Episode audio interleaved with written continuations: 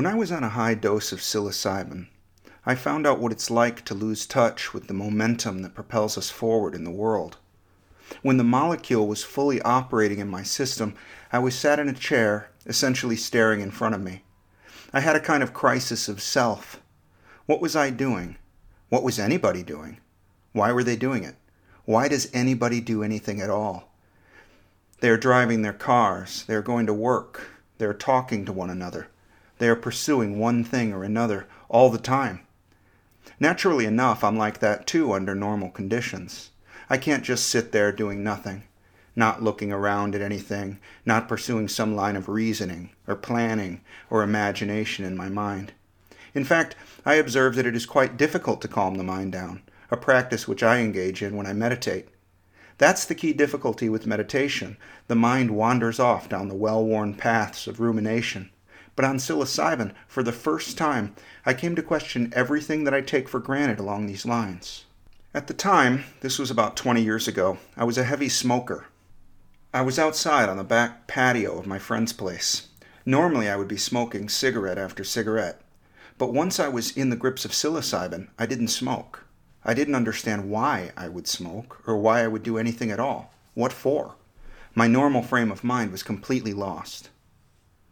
What impetus compels us to take action? To the extent that we are capable of doing or not doing, what decides in favor of doing? An input output device like a computer requires no will or interest in the behaviors it manifests. Its behaviors follow as a necessary consequence of its inputs. Likewise, in a physical system, an effect seems to follow directly upon its cause. If consciousness were an epiphenomenon, as I have repeatedly insisted that it is not, then this inquiry would be moot there would be in our case nothing more than the behaviors of the body and brain in direct consequence of stimuli. A conscious being, though, capable of willful action, must by some means be made to take preference in action. As a conscious animal, the preferences are baked into the organism by evolutionary processes. So the mind of the animal turns toward fulfilling its appetites. Of course, those appetites are determined by what kind of animal we are talking about. It seems a suitable place to start down this line of thinking by taking a look at studies in experimental animals, the noble rodents. In his book Affective Neuroscience, Jaak Panksepp describes what he calls the brain's seeking system. Others have referred to the same circuitry as the behavioral activation system, the behavioral facilitation system, or the foraging expectancy system. It is often called an appetitive motivational system. In any case, the neural circuit in question is composed of the medial forebrain bundle of the lateral hypothalamus, LH, and its ascending pathways. The ascending pathways utilize the neurotransmitter dopamine and form synapses in the frontal cortex. Panksepp writes, quote, when given the opportunity, animals fitted with electrodes in most LH locations voluntarily self administer electricity into this system. In short, they self stimulate. In the behaviorist lexicon, this system was called the brain reinforcement or reward system. Some of the more courageous investigators even dared to call it the pleasure system. All of these labels now seem to be misleading because they suggest a close relationship between arousal of this brain system and the consummatory phase of behavior. As already mentioned, the emotive tendencies aroused by this type of brain stimulation most clearly resemble the normal appetitive phase of behavior that precedes consummatory acts. As we will see, the pleasures and reinforcements of consummatory processes appear to be more closely linked to a reduction of arousal of this brain system. It makes sense that the many reward objects that naturally satiate appetitive behaviors, such as food, water, and sex, should be closely linked to internal processes that signal encounters with objects of clear biological relevance. Indeed, consummatory behavior causes a transient inhibition of appetitive arousal. As the animal encounters a need relevant reward object and shifts into the consummatory mode, the appetitive urge to move forward ceases temporarily. It is hypothesized that this rapid shift in the patterns of neural activity may establish the neural conditions that engage reinforcement processes in the brain. Unquote. If you will humor me for a moment, I'd like to make some observations about male sexuality. I can't speak for every man, of course, but the system Panksepp talks about maps very well onto my experience with sex. The moments leading up to climax are, I would say, the most thrilling, but orgasm itself is the most pleasurable. These two states are distinct, I would suggest, because the first, that which precedes orgasm, is driven by the seeking system and mediated by dopamine. This first state is Panksepp's appetitive phase. The second, the experience of orgasm itself, must be driven at least in part by endogenous opioids and correspond to a sudden drop off in dopamine. This is, in Panksepp's words, the consummatory phase. At the point of consumption, as it were, the sex drive is satiated, and I find that my normal frame of mind returns almost immediately. If I was thinking about consciousness prior to sex, as I often do, as I become involved in sex, my mind would shift to a new set of priorities, and I would likely forget what I had been thinking about before. Certainly, this is the case in the period right before orgasm. Immediately upon completion, I might re engage at once with the line of pondering consciousness that I had been thinking long before. Put simply, the dopamine level increases toward a climax, then becomes inhibited as the signal for reward and reinforcement comes on. Let's say you are asked which is the best part of some fun activity. Sex will do, for example, but other sources of excitement can be considered. How about a heavy metal concert? How about that moment early in the show when the lights are out before Slayer comes on stage? You are surrounded by enthusiastic fans in the pit. Then you vaguely see the shadowy figures of the band members advance into view. The crowd cheers. A few tentative beats on the drums, then boom, the lights go crazy, we see the band in all their glory standing proudly before a giant inverted cross, and a favorite riff explodes through the amplifiers. That moment is hard to beat. It's the place where the peaking dopamine of anticipation mixes with the euphoric blast of rewarding endorphins. Or a roller coaster. The most exciting moment occurs when the click, click, click of upward movement has maximized the anticipation right at the top of the big hill, just as the coaster drops over the edge. Until a year ago, I was addicted to cigarettes. So naturally, like any other appetite, I was driven to light up and smoke. But I observed something. When I was halfway through a cigarette, I would be imagining lighting up another one when this one was through. It wasn't for want of nicotine. The nicotine craving was satiated. But I wanted the dopamine hit that I get from lighting one up and taking that first drag. That's the best part. Which is better, the object of desire or its gainful pursuit? It's the gainful pursuit, but the whole thing hinges on the word gainful. When I play a strategy board game with a friend, my favorite condition is when I am winning. Note, that isn't the state of having won, it's the state of being on my way toward winning. Do you see the pattern emerging from these examples? I suspect there is a lesson in this. Maybe it even accounts for some of the feeling of nostalgia. At the risk of being vulgar and off putting, I'm going to bring up one more point about male sexuality. There is something which some men do which is known as edging. This is the practice of getting very close to sexual climax, then backing off for a time and doing it again repeatedly. This is a way of gaming the dopamine system, of riding that wave of excitement and anticipation, but it is not easy to do. The momentum of building desire urges you forward, not backward. It's like the marshmallow test for men. If you wait, you get a bigger payoff. But can you wait? Obviously, the imperative of biology is to get to ejaculation, or to kill the boar with your spear, or to drink water when you are thirsty, and so on. But why do you think people like to sport fish? You know, the kind of fishing where you reel it in, take a look at your prize, and throw it back? There again, it would seem that the thrill is in the catch, not in the consumption. A man engaged in edging is sport fishing. If he were hungry enough, he wouldn't be throwing that fish back in the water.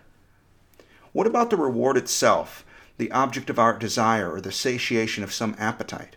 I have argued that the best part is in the seeking, but this is only true in retrospect and only if the desired object was acquired.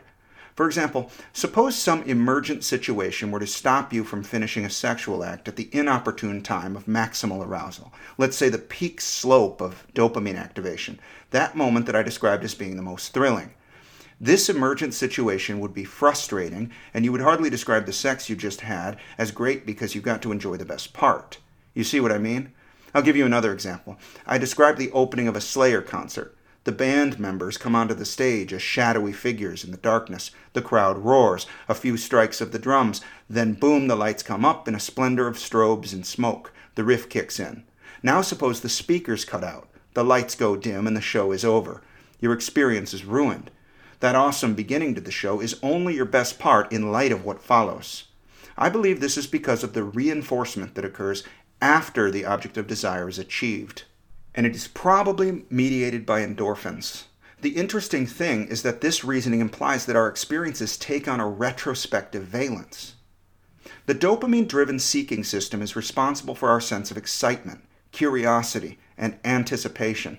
Panksepp writes, quote, before summarizing additional intriguing facts concerning the seeking system, let us briefly consider how its activation modifies subjective experience. This is especially important since many investigators who discuss human emotions have had difficulty agreeing what emotional state this system is supposed to mediate. I would suggest intense interest, engaged curiosity, and eager anticipation are the types of feelings that reflect arousal of this system in humans. Obviously, in humans, such a neural system has a vast reservoir of cortical potentials to interact with, yielding a menagerie of specific cognitive changes. However, at a more basic level of analysis, two issues concerning the nature of such psychobehavioral states are pertinent. The first, and more confusing issue, is whether we should even consider appetitive engagement or interest types of mental states to be an emotion. Although the affective expression of interest is quite clear and evident in, in young infants, typically there is no intense outward expression of this state in adults. Of course, we should remember how socially important it is for humans to give the impression of being cool and collected on the outside, even though they may be jumping up and down with childish excitement in their minds.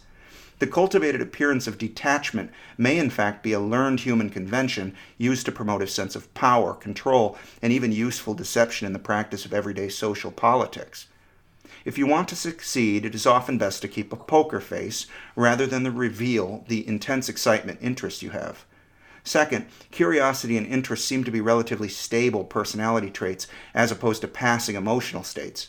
In fact, contrary to most other emotional responses, the seeking system is commonly tonically engaged rather than phasically active. Unquote. Activation of the seeking system is highly enjoyable. Keep in mind that stimulant drugs like cocaine and methamphetamines work on this system. But there is plenty of evidence that heightened levels of dopamine activity lead to psychosis, Moreover, antipsychotic drugs inhibit this dopamine system, causing sluggishness and even depression. Drugs like heroin and morphine are a different story. These exogenous opioids produce a sense of pleasure, not unlike the pleasure that occurs with orgasm. They do not produce excitement in the way that cocaine and meth do. Animals with implanted electrodes will self stimulate the dopaminergic neurons in the seeking system, but as you can imagine, they will also self-stimulate the opioid pleasure system, and they do they will do so until they die. There's a bleak lesson in that too. Imagine consciousness in the absence of a seeking system. Remember, this is the means by which objects of interest, novelty, and appetite gain their positive valence. I want to go back now to a passage from my episode last year on evolution. I said the following how could epiphenomenal subjective experiences gain purchase on the objective behaviors of the organism and thereby cease to be epiphenomenal? Let's consider how an ancestral conscious animal might have arose with this capacity. If, for the sake of illustration, the animal had only a single sufficiently integrated neural modality to work with, it might experience a single phenomenal feature, say brightness. Subtle changes in the underlying neuronal activities which gave rise to it might affect the degree of brightness the emergent consciousness would have no means of changing its own experience and no intrinsic preference for a given brightness over any other. And it would not necessarily have the temporal continuity to observe the dynamics occurring in its subjective brightness. So let's give the conscious system a sense of continuity, a basic working memory that provides it with a sense that the brightness is either going down, going up, or staying the same. Further, suppose a neuronal arrangement could by chance produce a causal structure wherein motor functions could be influenced, directly or indirectly, by the degree of brightness experienced from the point of view of the system, not only by the neural systems from which the brightness emerges. Then and only then consciousness would be functional. Crucially, suppose that neuronal activities could evolve to produce a sense of value in the experience of brightness, a preference. A subjective point of view having a sense of continuity, a preference for certain qualia, and the capability to tinker with those qualia could pursue a higher degree of pleasant brightness or a lower degree of unpleasant brightness, as the case may be. At minimum, this exemplary consciousness would be composed of nothing more than a degree of brightness, a preference for more, less, or the same degree of brightness, a capacity to alter that degree, and an implicit understanding of which way the degree of brightness is changing at a given moment. The qualitative preferences which best fit the survival and productivity of the organism would be selected by nature over the preferences of its competitors. Note that it would not matter what kind of neural systems had given rise to brightness, whether visual or olfactory or auditory or anything else, nor would it matter what the consciously controlled behaviors were actually doing in the material world. They could be moving arms or tentacles or vocal cords or cilia. They could be driving frontal network behaviors related to attention or learning. The only thing that would matter is whether the consciously mediated activities ultimately resulted in better outcomes for the organism. Okay, this analysis was to demonstrate the necessary developments to evolve a functional consciousness, one which makes a difference for the organism producing it. Notice that the whole thing hinges on the idea of preference. This is the emergence of value. We implicitly assume that a conscious creature would take action just for the hell of it. I don't think so. As conscious human beings, we are always on the move, with our eyes, our hands, even our thoughts. We don't dwell on one thing for long. There is a constant drive to keep moving along. Consider the feeling of being in a doctor's office. The nurse brings you into the room where you take a seat and wait for the doctor to come in. This might take several minutes. You look around. You read the stupid poster on the wall that shows the digestive tract, or lists the signs of menopause, or whatever. You look over the bottles of cotton swabs and stuff. You count the ceiling tiles. You know what I mean? But all of this is driven by an appetite for novelty and amusement. Incidentally, both are rare in a doctor's office. Nevertheless, we try, don't we? Why not just fix our eyes upon the light switch for 20 minutes? Because we have evolved a seeking system. We aren't much different than a laboratory rodent. Drop us into a chamber for a while, and we will explore it. Panksepp writes, quote, the preceding results are highly consistent with the idea that a unitary neuropsychological process is evoked by LH stimulation. Even though animals are prone to exhibit many distinct consummatory behaviors when this system is activated, depending on their personality tendencies and bodily needs, there is one behavior that is exhibited by all. All animals move forward in an energetic search pattern, sniffing vigorously and investigating, mouthing and manipulating prominent objects in the environment. Every rat stimulated in the LH exhibits this behavior pattern, even though they go in many different consummatory directions if provided a variety of interesting objects with which to interact. Indeed, one might expect that with the right choice of an environment, all animals might, in fact, exhibit a single type of stimulus bound appetite of behavior. And that is precisely what happens. Unquote. Above all, Panksepp makes clear that the seeking system causes us to move forward actively in the world. There is nothing objectively preferable in food or sex or anything else as compared to poking yourself in the eye with a pencil.